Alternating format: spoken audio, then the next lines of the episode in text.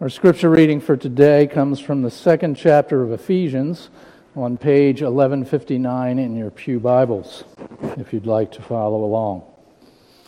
We'll be reading from Ephesians chapter 2, verses 1 through 5. And you were dead in trespasses and sins, in which you once walked, following the course of this world, following the prince of the power of the air the spirit that is now at work in the sons of disobedience, among whom we all once lived in the passions of our flesh, carrying out the desires of the body and the mind, and were by nature children of wrath, like the rest of mankind. But God, being rich in mercy, because of the great love with which He loved us, even when we were dead in our trespasses, made us alive together with Christ. By grace you have been saved and raised up with him and seated with us in him in the heavenly places in Christ Jesus. I had a pastoral first this morning. Not a good pastoral first. I didn't want this to be a pastoral first kind of morning for this thing, but I, I arrived at the church early Sunday morning as I tried to do. And uh, as I got here, I had planned to, to work on the Sunday school. I thought the Sunday school preparation was a little weak. It needed a little uh, buffing up. And um, turns out my computer crashed over the night. The sermon evaporated into the digital abyss. And uh, so I'm sitting there, first trying to recover the sermon. Can't recover the sermon. The file's corrupted. Uh, left to say, um, well, Lord, I guess you didn't want me to preach that. what do you want me to preach? Let's play. I mean, let's pray before.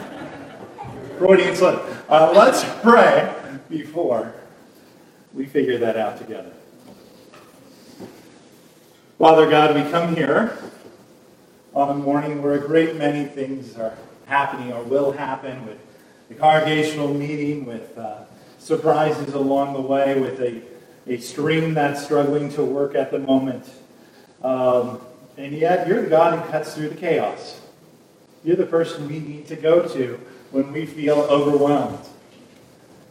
And so, Lord, I pray that we just see how you can cut through the chaos this morning and to bless us from heaven on high. I ask you to do this through the preaching of your word, through enjoyment of the sacraments, through, all, through song, through just general joy at the gift of your Son, Jesus Christ, our Lord. Amen. So, last time, we now shift into chapter 2, and last time uh, we were in chapter 2 was two weeks ago when Bruce preached on how, um, on the way we were. That was actually the title of his sermon the way we were, and really how there's a, a problem really with cancel culture because, in one sense, we've all been canceled. And yet, through Christ, through the gift of Christ, we've been given a new path to walk. And so I hope to, to build on that idea here this morning and, and really build on that idea and that story. Because really, that's, that's uh, a part of what the Bible story is for us, as you will see.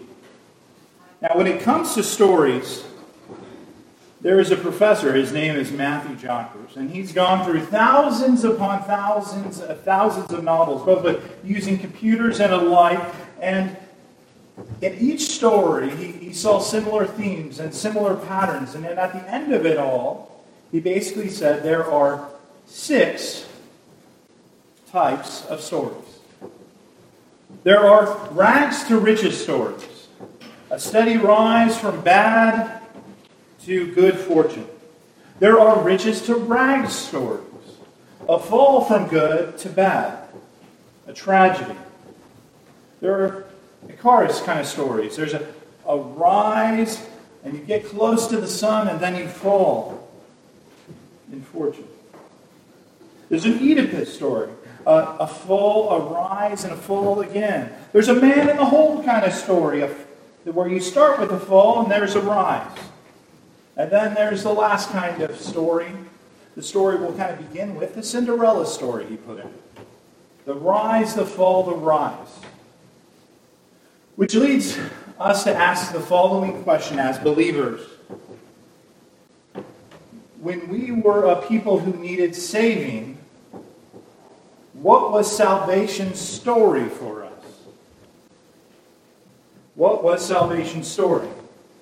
I think when it comes to it, a lot of Christians like to think our story of our lives, and when it comes to the salvation of God, began in a Cinderella kind of story. We were the, the person with the heart of gold. We were the individual who could always find a reason to sing a good song. We, we always had a smile, even when conditions were awful and terrible around us. We were so kind, even the rodents loved us. The animals. We could be kind to even cats named after Satan.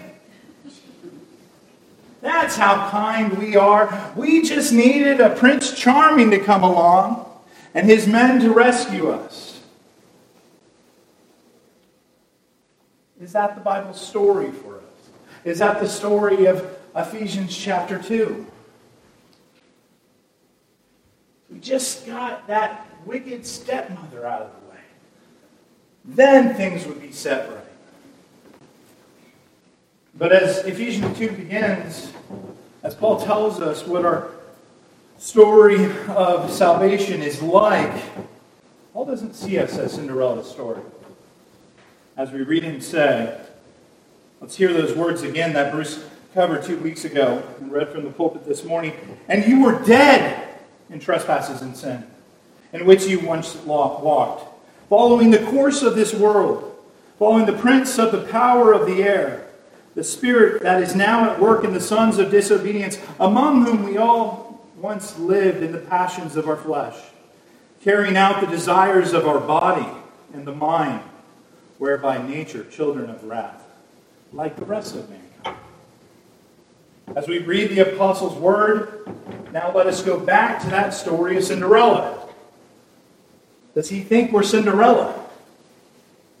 Maybe he thinks we're the, the pudgy king with the hot temper but still has a smile. That's, that's glorious. Or, or are we the prince? Are we Gus Gus, the lovable mouse? No. That's not the apostle's story. The apostle's story is we're closest to the wicked stepmother. We were closest before Christ to the wicked stepmother. And that creates the big, uh, an early tension with this, with what Paul is saying, because well, we can watch Cinderella and we can just delight in the fact that she is rescued, that she is saved. Not even prisoners on death row come to the ending of Cinderella and say, You know who got the raw deal? The evil stepmother. You know how that story could have been better if she had been saved? We don't write stories that way. And yet Paul is saying God writes stories that way. And so that's an incredible thing for us. We, if Disney animated the movie that had followed the tale of Scripture, it wouldn't be the best seller it is today. It wouldn't, I think it still survived cancel culture. I don't think it's fallen under the fate of the Muppets or uh, Dr. Seuss. Who knows? Stay tuned. Walt Disney had written stories like that, his company would have been long gone to the world, and his modern company couldn't cancel the stories that he previously had written. God, but God, but God writes a different story. And that's really what we see here at the start of verse 4. Paul says, But God writes stories of salvation like that. And not just for a few people, it's not just that God saves some of us as wicked stepmothers, but it's that same kind of story for everyone. In different ways, of course, in different uh, degrees. But we're all the man in the hole story with no hope in the dark pit, cold, uh, struggling with sin and our own depravity until Christ grabs a hold of us. Because of the fact that moments after our first parents stopped caring about what God said, because of that reality, but God said not to eat it. We became corrupted and evil things, uh, and it, we have an evil disposition. We're set against God before He comes to rescue us. I mean, even the women there in Isaiah chapter 6 recently. And what do those angels not dare do? They don't dare to look at the throne of heaven. And yet, have those angels ever sinned? No, they have never sinned. And yet, the holiness of God is so great. And they realize, in comparison, even a sinless angel is so small, they do not dare look upon it. And yet, we, made lower than the angels, we rebelled. And yet, in that rebellion, Adam and Eve's rebellion, it's not the last word because we have another word, but God. The words but God are throughout the scriptures. Let me give some examples. Genesis 8 1. But God, remember Noah and all the beasts and all the livestock that were with him in the ark. And God made the wind blow over the earth and the waters subsided. But God led the people around by the way of the wilderness toward the Red Sea, and the people of Israel went up out of the land of Egypt equipped for battle. But God, as Psalm 49, verse 15 says, will ransom my soul from the pit, from the power of Sheol, for he will receive me. Selah. Jonah 4 9. But God said to Jonah, Do you do well to be angry for the plant? Yes, I do well to be angry, he replied, of course angry enough to die. Acts 10:40. But God raised him, Jesus, on the third day and made him appear. Acts 13:30. But God raised him from the dead. Romans 5 8. But God shows his love for us that while we were still sinners, Christ died for us. 1 Corinthians 1 27. But God chose what is foolish in the world to shame the wise. God chose what is weak in the world to shame the strong. Or here, as we read in Ephesians chapter 2, verse 4. But God, being rich in mercy because of the great love with which He loved us, every time you don't like that story of the fact that before salvation came upon us, we were closer to the wicked stepmother than we were Cinderella. Don't forget the fact that God still has a greater story to tell but God. As we can see through these two little words, but God, God loves to change our stories. He loves to give us a better narrative, a more life giving path. Even though, like our first parents, we try to meddle with his story, he loves to change it yet again, to rescue us. So that's why God's tale is a completely different tale than a Cinderella story. And that should then have us ask, why? Why does God save evil stepmothers? And Paul answers that. God is rich in mercy. Our God is rich. Lately, I've taken to uh, the habit of day trading. I, I discovered that Robinhood app on my phone and I am trading stock. You're looking at a man who owns Kellogg stock. That's impressive, right? And uh, we were at Energy Station on Thursday for Audrey's birthday. And apparently they wanted it to be all about Audrey because I'm busy going, hey, my Kellogg stock is up. I'm up $20. And I'm, I'm already thinking, that'll cover one third of the meal. Wonderful. My, kid, my kids and my wife are, they've had it up to here, the end of it. They don't want to hear any more about my stock tree. $20 here and there. I'm not rich, and so it's not impressive. So let's find someone who's impressive to talk about. Elon Musk is rich. Elon Musk in January was worth $210 billion. He was the richest man of the world back in January. Apparently, since then, he's lost $53 billion in value. I don't know what his visit to the energy station would sound like. Um, that's a lot of money. $53 billion. That's rich. And then when you lose $53 billion and you're still one of the richest people in the world, wow, that's super rich. But when the Bible talks about rich, it's even more than Elon Musk kind of rich. How rich? How wealthy is our God? Since humanity has fallen into sin, we have been accruing debts, even far faster than the national debt.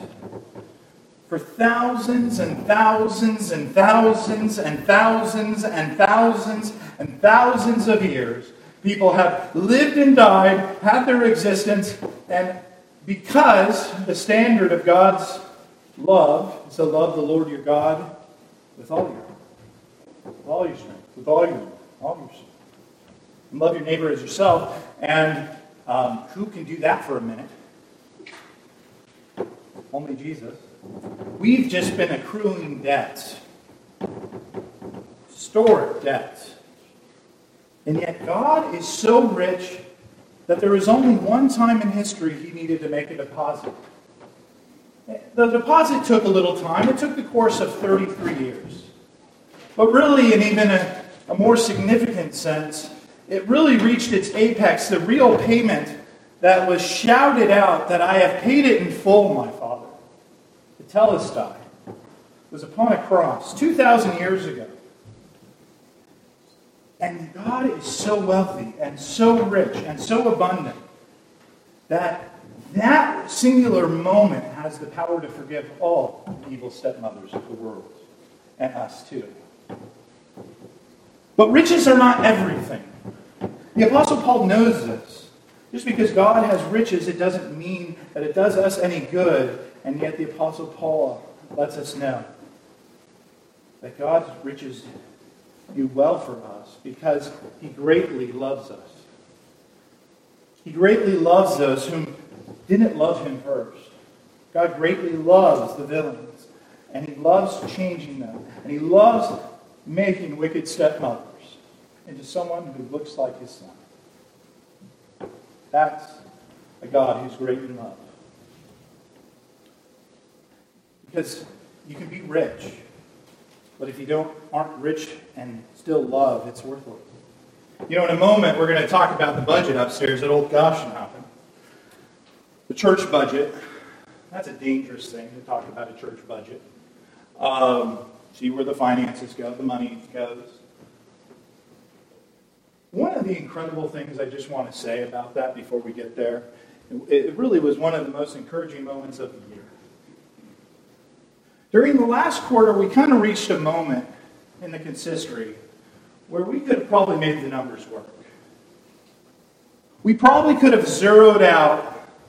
People have been so generous and have uh, blessed in giving to this ministry this year. We probably could have not taken anything from our, our savings accounts, the stock market accounts, and probably balanced the budget. We probably could have done that. And, and we even kind of had excuses not to do that. We didn't have our oyster picnic, which usually brings in a significant amount of money. And I am so proud of the fact that the consistory and this church by extension decided to give our most generous year to missions. Because you can be rich, but to be rich without love isn't really modeling the kind of love that our God has here. And, I, and really, I hope that this becomes a year that even that we still gave richly in missions, that when we look back on this time next year, we go, hey, we've discovered new ways to be generous, new ways to give, new ways to be missional, new ways to be outlooking. Maybe even you know, we have that pavilion over there, and I keep rattling in my brain, and, and Matt Holichetti has connected us with a ministry that might be able to use it. Maybe give food to families that needed it. I mean, the government picked our church as a place to give out 24,000 meals because they said this is a good location to do that. maybe we can start coming up with ways to be more outward facing, more loving. Because wealth means nothing if it's not connected with love. It's that loving part. Elon Musk isn't going to help me when my Kellogg stock goes in the tank. He doesn't love me. Wish he could love me with that kind of money, but he doesn't. But God, God is rich, and that richness is combined with love. And then we reach our final verse this morning. See, Pat, you were all excited I lost my sermon. You said it's going to be a short one. Pat King, you were excited I lost my sermon. You said it'd be a short one. I, I warned you. I said, I can ramble. I can ramble. she goes, Oh, that's good. That's good. It's going to be a short one.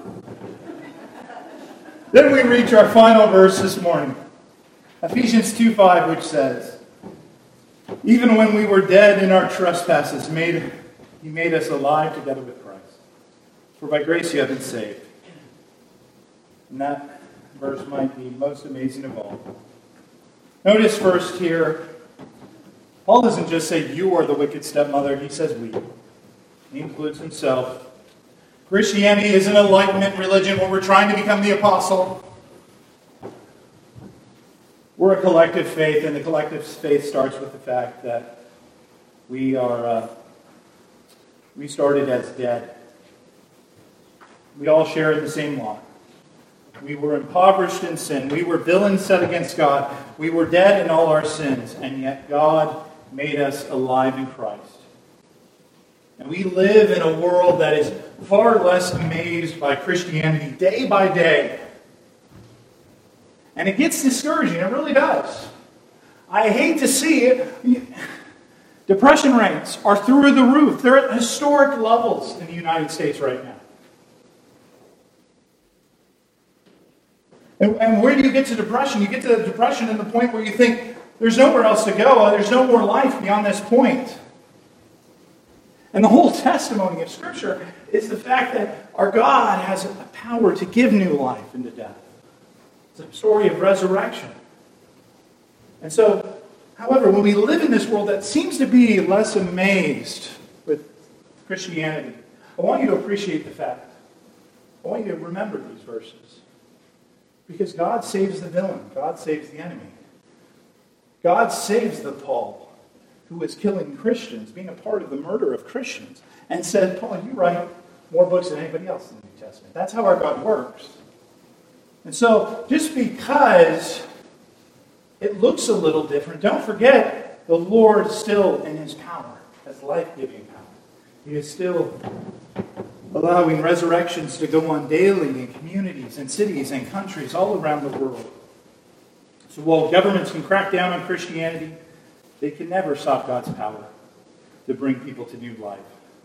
And those same villains can become the greatest, some of the greatest stories of faith around. They often become the next generation of believers. Because God writes a better story than Cinderella. And it doesn't follow the pattern of this world, but Christian this morning, enjoy his story. Celebrate his grace and mercy. Bask in his love. Stand confident in his riches. While Ephesians chapter 2 begins in a way where we at first don't want to accept it, hopefully this morning you begin to see how God still has a wonderful story in the end. Amen? Amen. Let us pray.